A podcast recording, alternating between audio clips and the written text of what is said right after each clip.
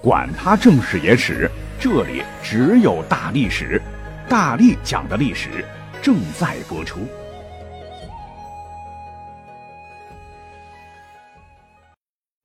大家好，我是大力丸儿。本来是想做一期节目的，结果兴致来了，刹不住车哈，写了三天五千多字的稿子，我还得背，因为咱们是半脱口秀哈，不是完全照着稿子念，不删吧太长，删吧又觉得太辛苦创作，可惜了。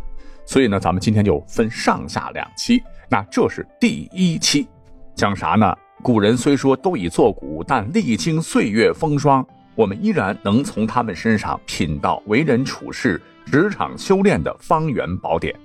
不常说大智若愚吗？越有能力的人，他越低调，搞不好看起来好像没啥心机，不吭不哈的，不轻易发表内心看法的，装傻充愣的，可能才是真正的聪明人。我们今天就学以致用啊，讲几位古代大神的故事。他们装傻，却因此韬光养晦，以外露之傻隐其身，避其祸，立其志，傻的让人佩服的五体投地。那讲到这儿，很多朋友会说，你是不是又要讲卧薪尝胆的勾践了？对他很经典了哈。春秋末期，越国被吴国击败，勾践被押到吴国，被关进小黑屋。替吴王夫差养马喂马，整日睡马粪堆，是受尽凌辱。说有一回夫差生病，勾践猫着腰前去探望，恰好碰到夫差刚大完便，勾践竟然几手取其便与物而尝之，边扒着嘴儿，呃，这个细细的品尝，还装出很懂的模样，说：“嗯，大便略有酸涩，不几日大王便可痊愈。”夫差看到眼中，感动不已啊！竟然赞其为仁人也。这招好使，骗过了夫差。不久，勾践回国，卧薪尝胆，三千越甲灭亡了吴。但勾践也从此患上了口臭的毛病。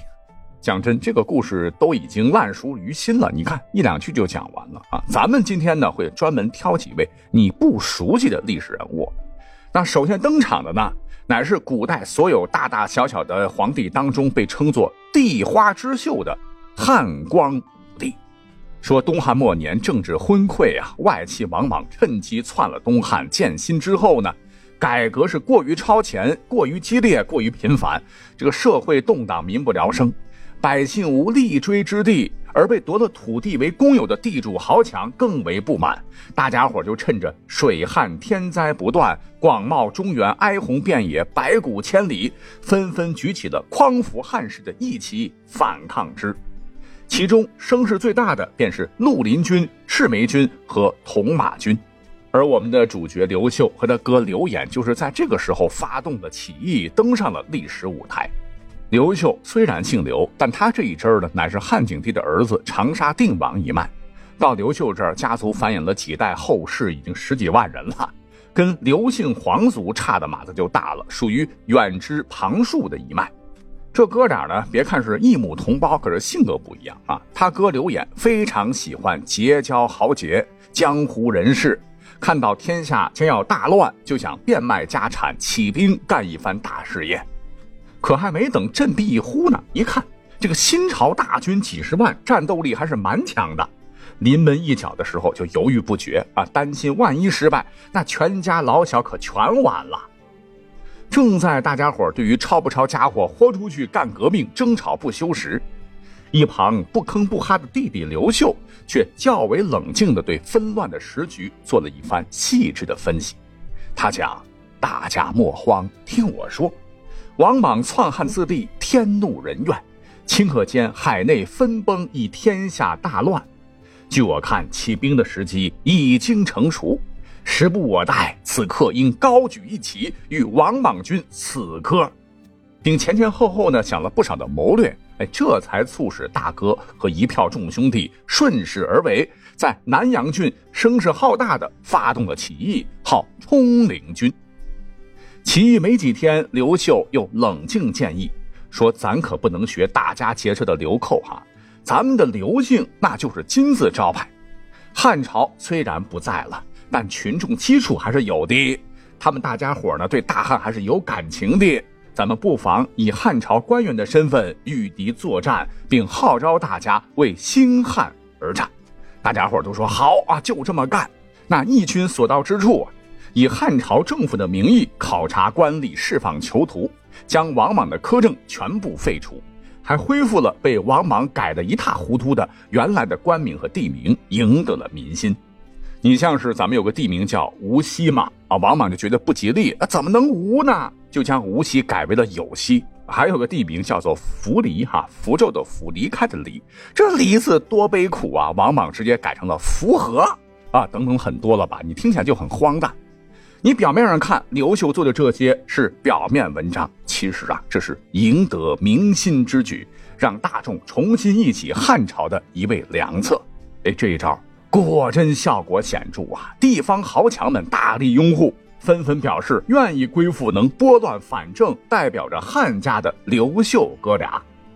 不久，势大的冲灵军又联合绿林军攻打王莽军队，那起义军真是气势如虹，全国众多义军来投，形势逼人，响应者已达十万多人。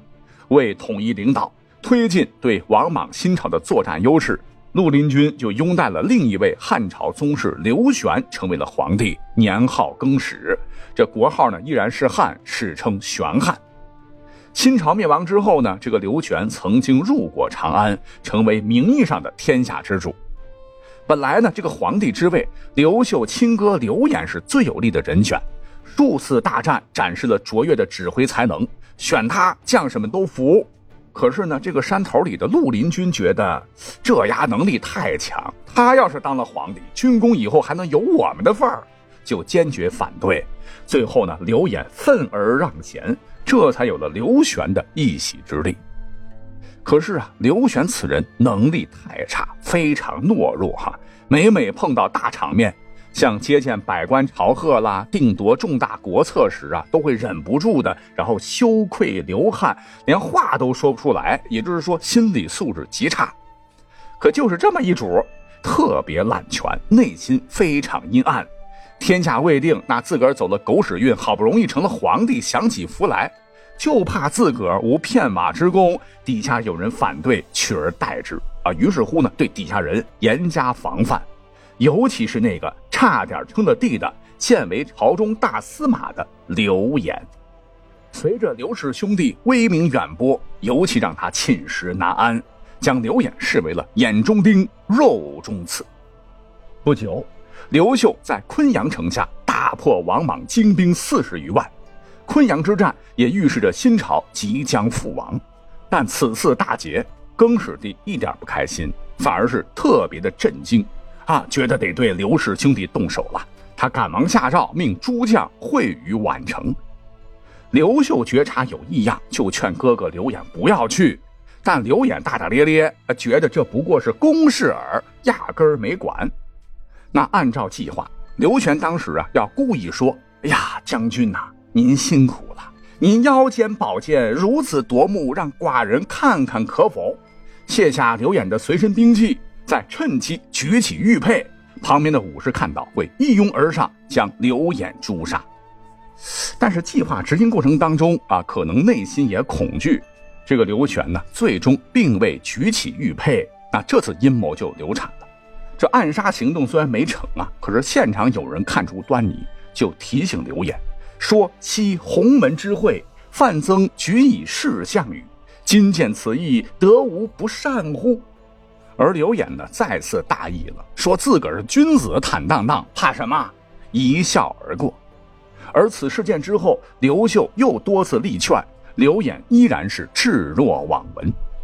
终于，刘玄嫉妒心战胜了内心的恐惧，利用斩杀刘演爱将刘演当面向他据理力争时，突然将其拿下，二话不说，直接斩首示众。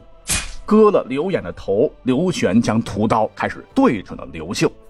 那就在危急时刻，刘秀最为让人佩服的表演来了。那手足情深呐，一直以来并肩作战的大哥突然被杀，对刘秀来说打击巨大。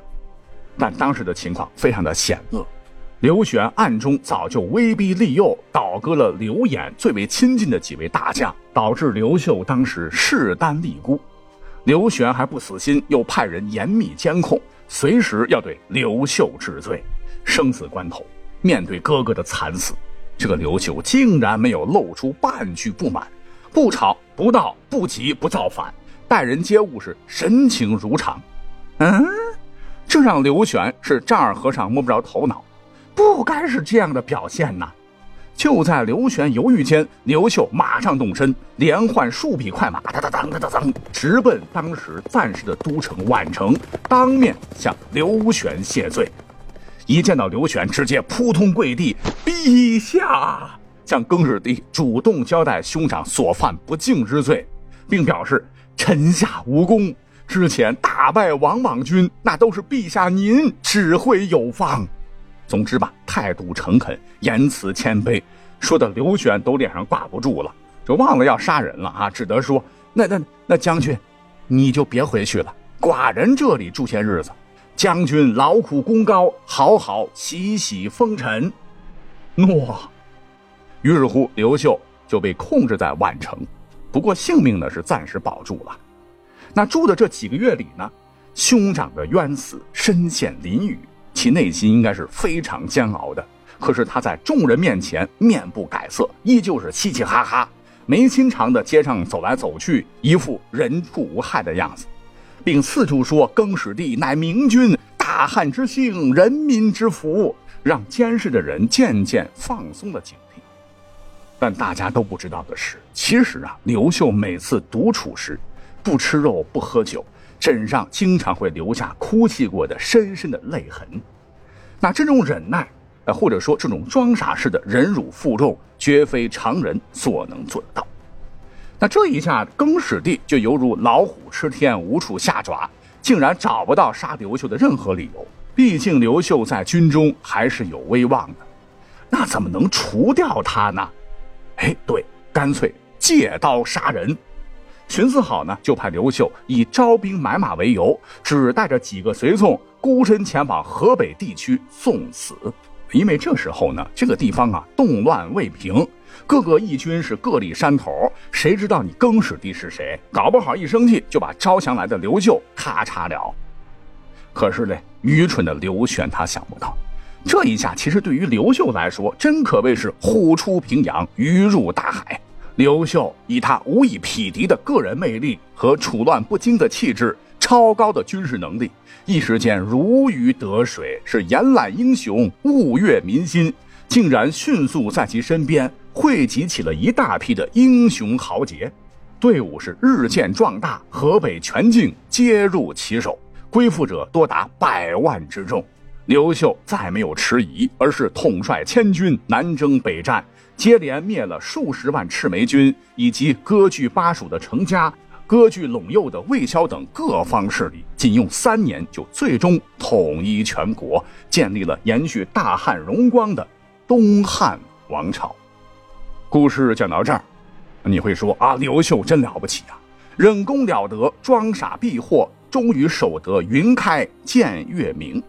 但是要告诉您的是哈，下面这位要登场的中兴之主，才真叫演技一绝，刘秀估计都得甘拜下风。